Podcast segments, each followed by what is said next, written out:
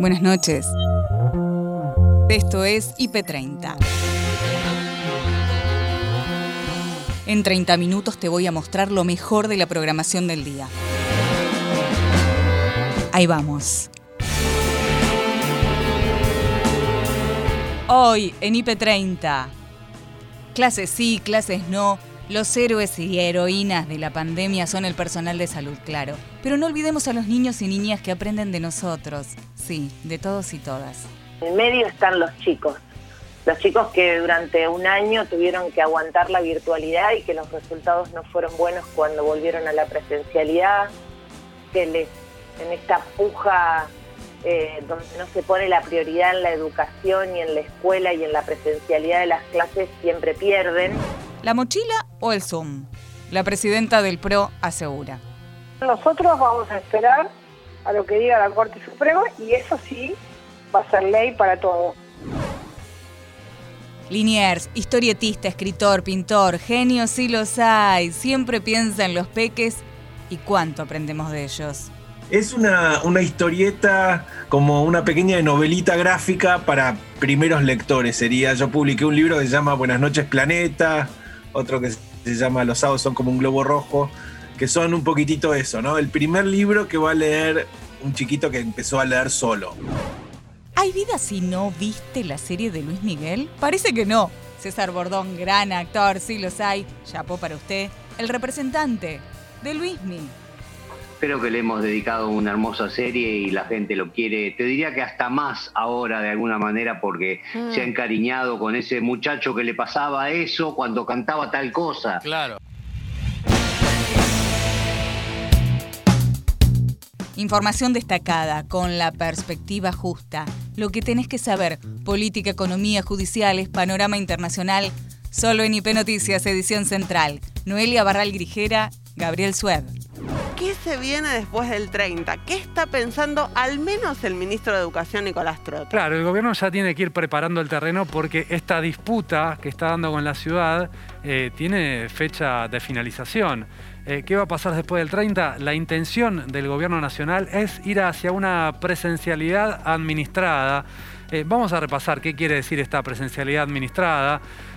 bueno, el objetivo es que de a poco, paulatinamente, vuelva la presencialidad al AMBA eh, a partir del primero de mayo, pero también tiene que ver con cómo va a estar en ese momento la situación epidemiológica. Es una aclaración importante. Es importante, es importante tener en cuenta que si bien este es el plan en los papeles, si llegamos al 2 de mayo, día en que deberían volver las clases presenciales, eh, hay una curva de contagios disparada, la cantidad de camas de terapia intensiva sigue con ocupación plena, bueno, va a ser difícil. Seguramente ahí se eh, prolongue esta situación de cerradas. De todas formas, eh, ¿cuál es el plan del gobierno para salir un poco de esta situación? Si es que eh, la situación epidemiológica lo permite, bueno, es fijar grupos prioritarios. Eso quiere decir presencialidad administrada, eh, para que en todo caso, si algunos grados o años de la secundaria tienen que continuar con la virtualidad, otros ya vuelvan a un esquema presencial. se privilegia a los chicos de preescolar porque es la última etapa de la educación inicial. Se privilegia a los de primer grado y el primer año de la secundaria porque entienden, interpretan que son los chicos que más fueron afectados el año pasado por la falta de presencialidad. Estos son los grupos entonces en los que si hay que volver a la virtualidad, va a intentar el gobierno en cada uno de los distritos en donde haya que volver a la virtualidad preservar la presencialidad. Exactamente. Eh, hablamos nosotros eh, hará una semana, diez días, y vos ya nos advertías que la situación era crítica, eh, que no nos podíamos tomar esto a la ligera, que las medidas que se estaban tomando no eran suficientes. Hoy en día, ¿cuál es la situación respecto de hace una semana o diez días atrás? Mira, yo recién te escuchaba vos dando esas cifras oficiales de la ciudad y me, gustaría tanto que eso fuera cierto. Estamos colapsando. Esto, esto te lo puede decir cualquiera que esté en una terapia intensiva. Ya la semana pasada la Sociedad Argentina de Terapia Intensiva hizo un relevamiento en el AMBA y encontró una ocupación del 95% en instituciones públicas y privadas. Esto fue la semana pasada y desde entonces ahora la situación se ha agravado considerablemente. También la semana pasada un colectivo de referentes de la salud pública, privada y de la seguridad social advirtieron sobre los límites del sistema y el eventual colapso. Y esto fue refrendado por el conjunto de las sociedades científicas argentinas. Entonces, la verdad que yo creo que hay una intención de construir un relato que lamentablemente no es lo que vemos nosotros en la realidad cotidiana. En este momento estamos pasando zozobras extremas en las terapias intensivas. La mayor parte de las terapias intensivas del AMBA están trabajando al 100%. Los pocos que están al 95% los consideramos afortunados. Pueden hablarlo con cualquier referente de las prepagas. Los pacientes pasan horas, muchos pacientes pasan horas deambulando en ambulancias antes de poder ser internados o incluso esperando en sus casas. Tarde a tarde se actualiza la información al instante. Hoy. Tenemos la posibilidad de hacer una entrevista, en este caso con el Procurador General de la Ciudad de Buenos Aires, Gabriel Astarloa, que está del otro lado. ¿Cómo te va, Gabriel? Bienvenido. Bienvenido. Somos Leandro Ilia y Agustina Díaz. ¿Qué tal, eh, Agustina, Leandro? Muchas gracias por la invitación. Buenas tardes. ¿Cómo están?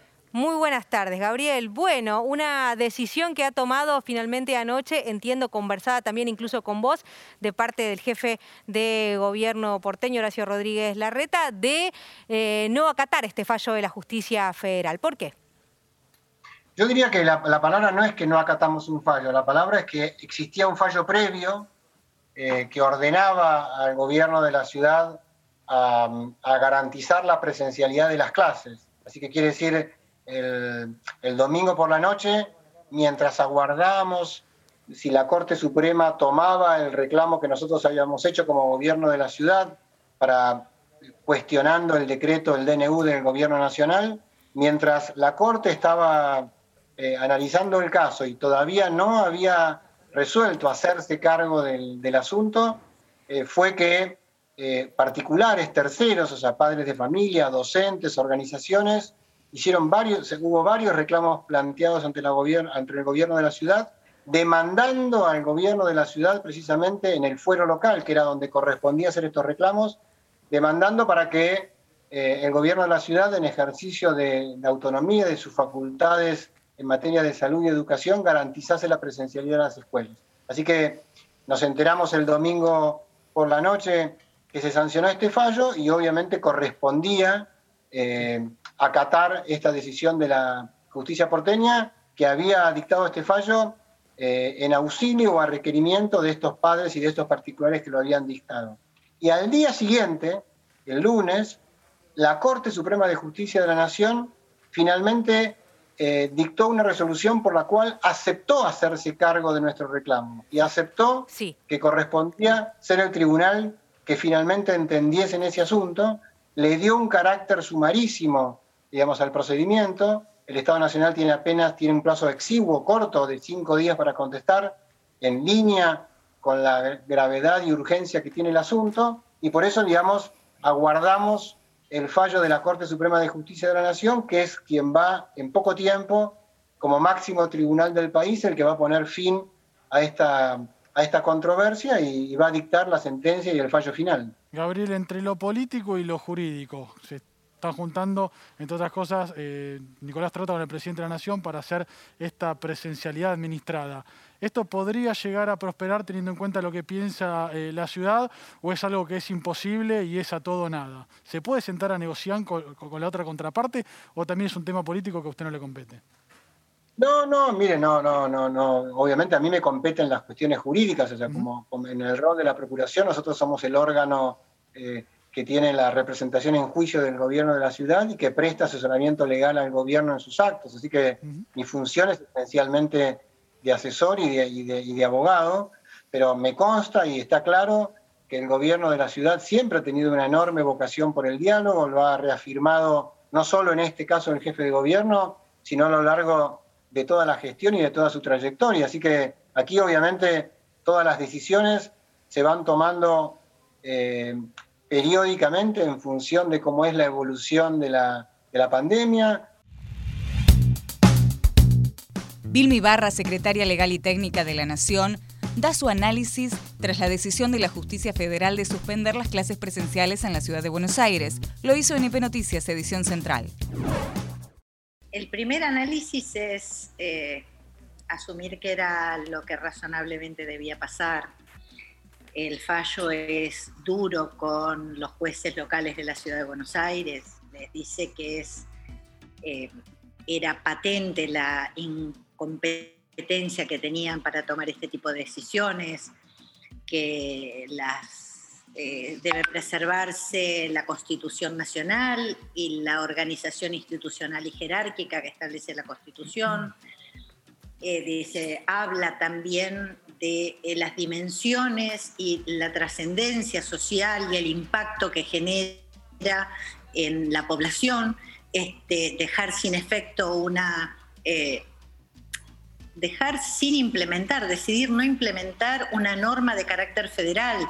Eh, y este, dice finalmente que este, era muy claro la, incompetencia que tenía este tribunal, motivo por el cual deja sin efecto la eh,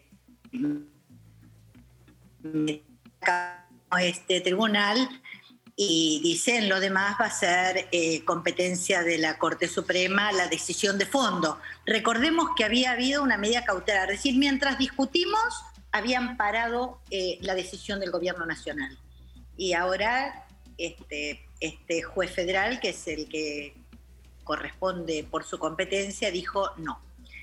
Se mantiene la legitimidad de la decisión del Gobierno Nacional y después decidirá la Corte lo que corresponde. Vilma, el acatamiento de la decisión de hoy debe ser inmediato.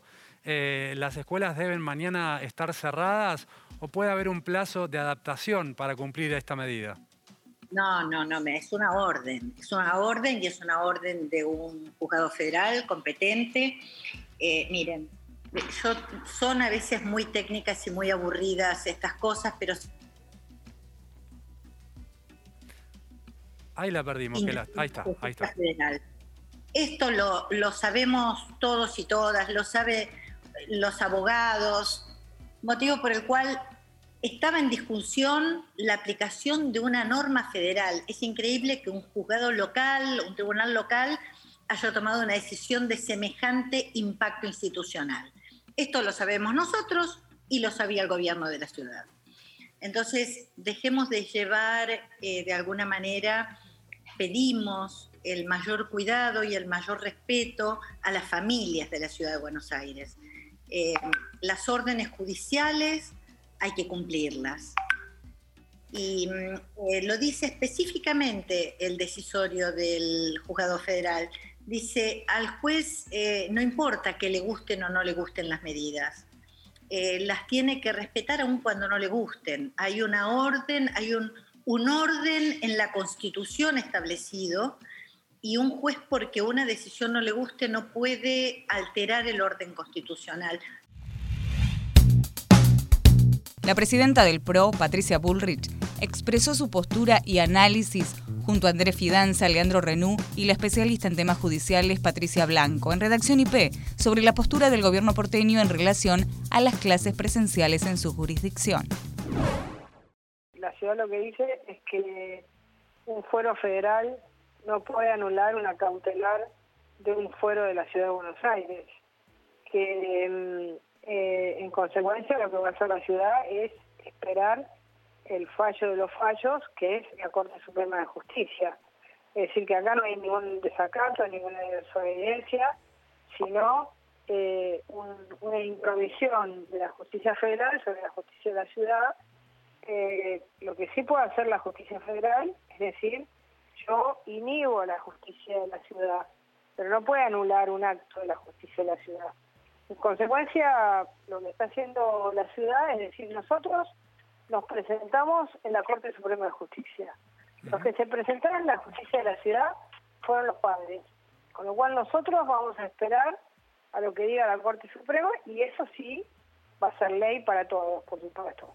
Así que lo importante es que mañana siguen las clases, que los chicos están en esta incertidumbre eh, enorme, que nosotros desde hace un año que le venimos diciendo al gobierno, al gobierno nacional que creemos que hay que cuidar la economía, la educación y la libertad, y somos conscientes, eh, consistentes y totalmente coherentes con las cosas que hemos dicho durante todo el año en una cuarentena eterna y ahora nuevamente una situación en la que la zozobra por la digamos por la decisión totalmente inconsulta eh, totalmente fuera de lugar de anular eh, por vía de un decreto eh, una prerrogativa que tiene la ciudad de la provincia de Buenos Aires de legislar por un DNU por encima de lo que tiene que hacer o lo que pueda hacer la ciudad sin consultar a nadie. Eh, bueno, esto lo resolverá la Corte. Patricia, eh, tiene que resolver. justamente le iba a preguntar eso. Eh, ¿Qué expectativa hay? Faltan muy poquitos días para que la Corte defina. ¿Qué expectativa tienen con eso? Bueno, a ver, más que expectativa, yo le diría cuál es la, la razón de fondo. Eh, la razón de fondo es que las autonomías provinciales y la Ciudad de Buenos Aires, que fue consagrada en la Constitución del 94, en aquellas materias que no son delegadas al Poder Central, eh, no pueden ser legisladas por el Poder Central. Menos por un DNU, pero tampoco por una ley. Así que nuestra expectativa es que la Corte interprete correctamente la Constitución eh, y que en consecuencia le dé eh, a la Ciudad de Buenos Aires la capacidad de decidir sobre sus asuntos. Patricia. Por supuesto que la, Ciudad de Buenos Aires lo va a hacer en, un, en una relación razonable respecto al problema que hay en el país. Pero se ha considerado, se ha estudiado que las aulas no cambian eh, el nivel de contagiosidad que tiene el país. La diputada Gisela Escaglia habló con Alejandra y Ariel en IP Noticias Primera Edición sobre las clases presenciales en la ciudad de Buenos Aires. En medio están los chicos, los chicos que durante un año tuvieron que aguantar la virtualidad y que los resultados no fueron buenos cuando volvieron a la presencialidad, que les en esta puja eh, donde no se pone la prioridad en la educación y en la escuela y en la presencialidad de las clases siempre pierden y que creo que es donde tendríamos que estar mirando. Yo creo que en la historia de la Argentina nunca un, un gobierno militar que las escuelas se cierren, nunca. Es, es algo no visto. Me parece que uno puede tomar todas las medidas que sean necesarias para frenar el avance del coronavirus, pero cerrar las escuelas tiene que ser tu última decisión. Y eso me parece que es lo que tratan de hacerle comprender al presidente de la Nación tantas madres y padres que fueron a la justicia, que pidieron por la presencialidad de las clases y que piden que, sea la última decisión que tengamos que tomar los argentinos cuando la situación obviamente sea crítica y, nadie dice que eso no pueda llegar a pasar en algún momento por un tiempo que sea una semana, diez días, pero la verdad que la primera medida que tengas que tomar, sea cerrar las escuelas, es, es decirle a los chicos que el futuro no está, ¿no? Que no, que no tienen futuro. Imaginemos, diputada, que en algún momento también se habrán planteado esta posibilidad, si bien sabemos que se le ha tomado la educación como una prioridad, pero ¿qué instancias o en qué circunstancias considerarían ustedes, o lo han hablado, imagino, eh, allí eh, en el partido, eh, en qué instancias considerarían que sí sería necesario este cierre, al menos transitorio, de la presencialidad y trasladarlo a una modalidad de virtualidad? Eh, ¿en qué condiciones sanitarias considerarían que esa medida sería justificable? Cuando hayas tomado todas las medidas previas, ¿no? Y, nada haya dado resultado, pero si vos eh, vacunás, testeás, rastreás y por otro lado mejorás en todo lo que podés el sistema de salud, por el otro lado controlás la circulación, eh, controlás las fronteras de la Argentina, y después pones las restricciones que tenés que poner en los encuentros, en, los espacios cerrados donde los adultos muchas veces nos encontramos y todo eso que vos lo ponés entero a funcionar y pones esa maquinaria a funcionar, no te funciona, ahí probablemente tenés que pensar en otra medida, pero no puede ser la primera. Creo que eso es lo que hoy muchos padres y madres están diciendo. Están diciendo, ¿por qué tu primera medida es cerremos las escuelas? Ahora, ¿Qué hay que ir en contra de la educación de los chicos cuando ya sabemos que la virtualidad no ha dado ningún resultado? La virtualidad ha mostrado números que son alarmantes en la ciudad de Buenos Aires y en el resto de la Argentina. Ahora, eh, diputada, hay una decisión judicial ahora, una decisión judicial que dice que eh, hay que cortar la presencialidad. ¿Por qué se decidió no cumplirla por parte del gobierno de la Ciudad de Buenos Aires? Porque el gobierno de la Ciudad de Buenos Aires entiende que esta decisión de la judicial que hoy, que hoy hay no tiene potestad sobre la justicia de la Ciudad de Buenos Aires y que por lo tanto hay que esperar, y me parece razonable, un fallo de la Corte Suprema.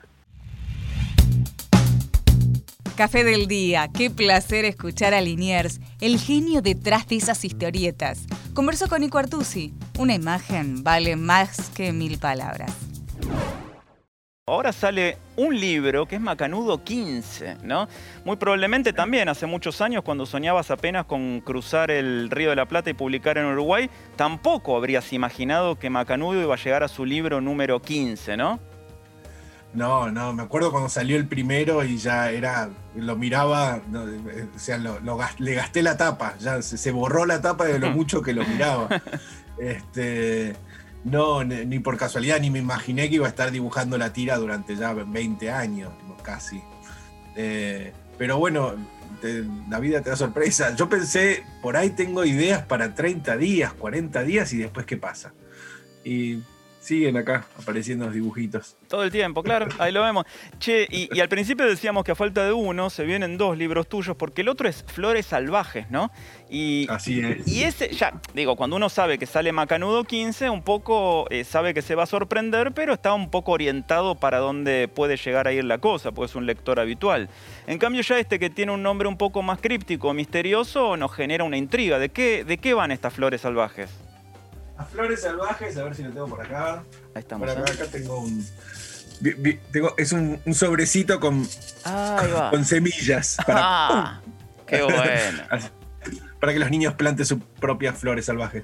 Es una, una historieta, como una pequeña novelita gráfica para primeros lectores. Sería, yo publiqué un libro que se llama Buenas noches Planeta, otro que se llama Los sábados son como un globo rojo, que son un poquitito eso, ¿no? El primer libro que va a leer un chiquito que empezó a leer solo. O por ahí también se lo pueden leer los padres. y es sobre tres niñitas que quedan, eh, empieza con un avión que se estrella en una isla desierta y sobreviven solamente estas tres chiquitas. Es como Lost para niños. Sí, bien. Imagino que no habrá osos polares ni humo negro, pero bueno, ponele. No hay osos polares y también a diferencia de Lost, el final es bastante mejor. Ahí va. Lo voy a decir yo. Esa es la diferencia más notoria, entonces. Perfecto. Un saludo a J.J. Abrams, pero ¿sabes qué? Este, las cosas hay que terminarlas bien. Que J.J. Abrams te debe leer en New Yorker también, pero bueno, ese es otro tema. Pero eh, es, una novela que le tengo como mucho cariño, que disfruté mucho dibujar, que este, la pasé muy bien con los personajes esos en, la selva, así que esperemos que les guste a ustedes también. Eh, volviendo al diario, eh, Liniers vos sabés, como cualquiera de nosotros, que desde hace 13 meses se volvió casi irrespirable, ¿no? La, realidad, por lo dura, por lo ardua, y que muchos encontramos un remanso en la página de los chistes, ¿no? En este caso, en el diario La Nación. Pero, ¿vos sentís eh, y, hago extensiva a lo mejor una, una, pregunta que se puede hacer a cualquier persona de tu gremio, una responsabilidad en ese sentido, saber que esos centímetros cuadrados de blanco que tenés todos los días son probablemente la única ventana de aire puro que va a haber en 80 páginas de un diario? Sí, yo siempre tomé como, eh, no como una responsabilidad, porque yo no puedo salvarle el día a nadie, pero creo que el diario hace eso como un, como un gesto de, cariño al lector, ¿no? Como una palmada. Después de todas las, malas noticias, hay un espacio que es para el delirio, para la poesía, para el absurdo, para el humor. en donde te dicen, bueno, está bien, está todo mal, pero, pero lo chiquito está bien.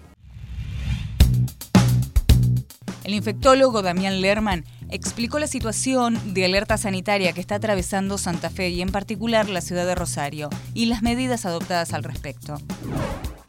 En verdad tenemos una circulación, tuvimos una circulación casi normal en todo este tiempo y por supuesto que eso alentó que la gente salga bastante y, también aquellas personas que no habían acudido al sistema de salud también empezaron a hacerlo para, para hacer lo que hacían antes de que lo que pasaba en la pandemia y por lo tanto el sistema de salud llegó a un punto, digamos, de inflexión donde la, mayoría de las camas se ocuparon con casos COVID y con casos no COVID. Así que estamos ahora en esa, en esa coyuntura temporal que es la que tenemos que superar tomando medidas este, que son las que se van tomando de a poco acá en la provincia.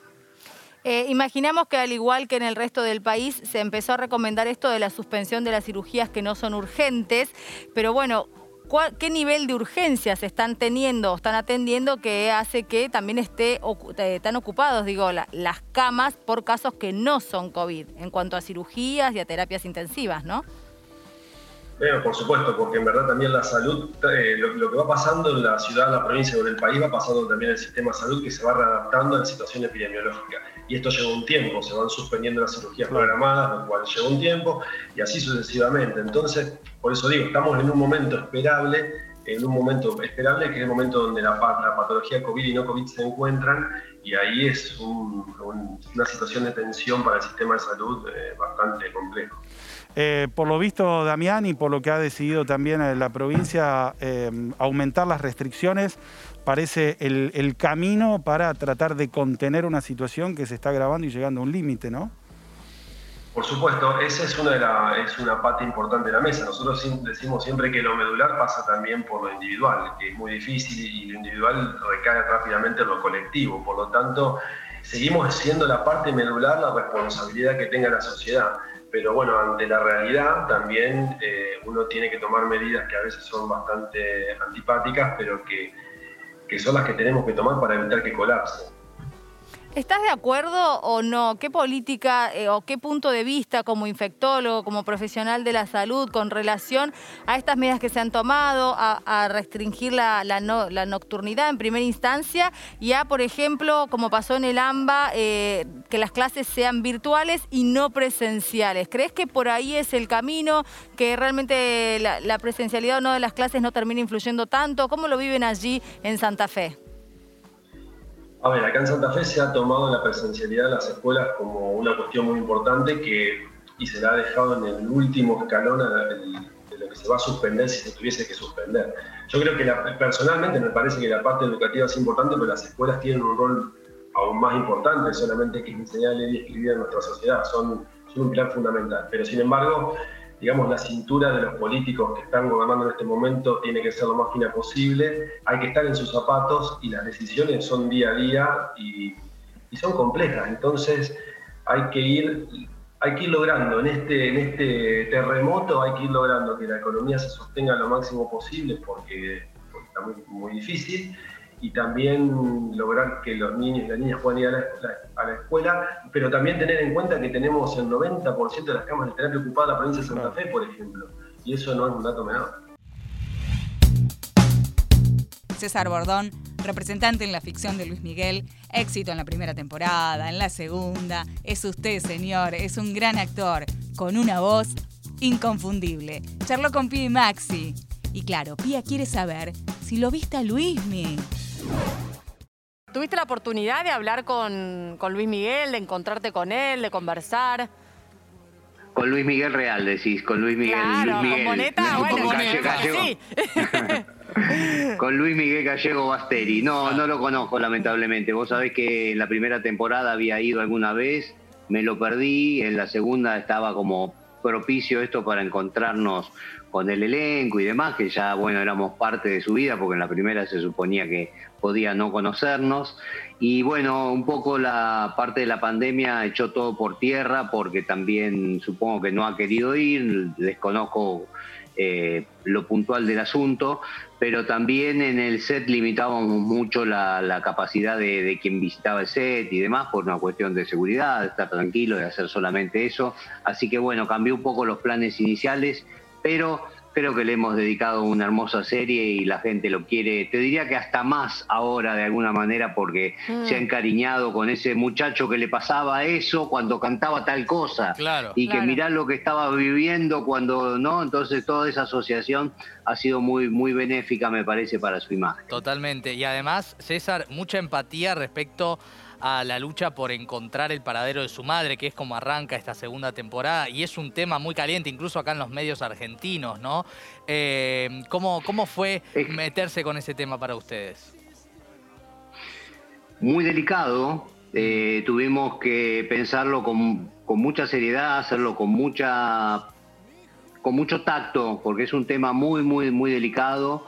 Eh, es, un tema muy doloroso para, para el protagonista real que lo vivió durante mucho tiempo con dolor y que eh, eh, si bien se resuelve en esta segunda temporada, había que tocarlo con mucho tacto y ver un poco otros factores que no solamente tiene que ver con qué ha pasado puntualmente con la madre, sino cómo una estrella trata un tema semejante, cómo se trata eso, qué, qué, qué impacto puede tener en lo, en lo popular, en, la- en la- en las redes, en, en- su vida personal y demás. Entonces, bueno, lo hemos tratado de esa manera, creo que muy bien. Se devela ese, ese asunto y bueno, ahí estará, ahí estará para que todos los que estén interesados en verlo. Qué duro, ¿no? Digo, eh, pensándolo, digo, desde Luis Miguel, ¿no? que haya tenido que recurrir, ¿no? A, a la inteligencia de investigación de Israel, ¿no? A- al grupo Mossad, justamente para tratar de descubrir, ¿no? Y saber eh, y encontrar el paradero, ¿no? Saber dónde está su madre, ¿no? Es que es tremendo, ¿no? Porque cuando uno pierde un ser querido y tiene el, el contacto con la muerte y con- con- con el cuerpo, por así decirlo, es un tema, pero cuando lo que pasa es eso, ¿no? La ausencia es, es una angustia constante, infinita. Acá en el país tenemos un montón de, de- circunstancias similares y me parece que es tremendo, tremendo, tremendo. Y hasta acá llegamos por hoy. Acordate que podés ver las notas completas en nuestro sitio www.ip.digital y en nuestro canal de YouTube búscanos como IP Noticias y suscríbete. Hasta la próxima. Buenas noches.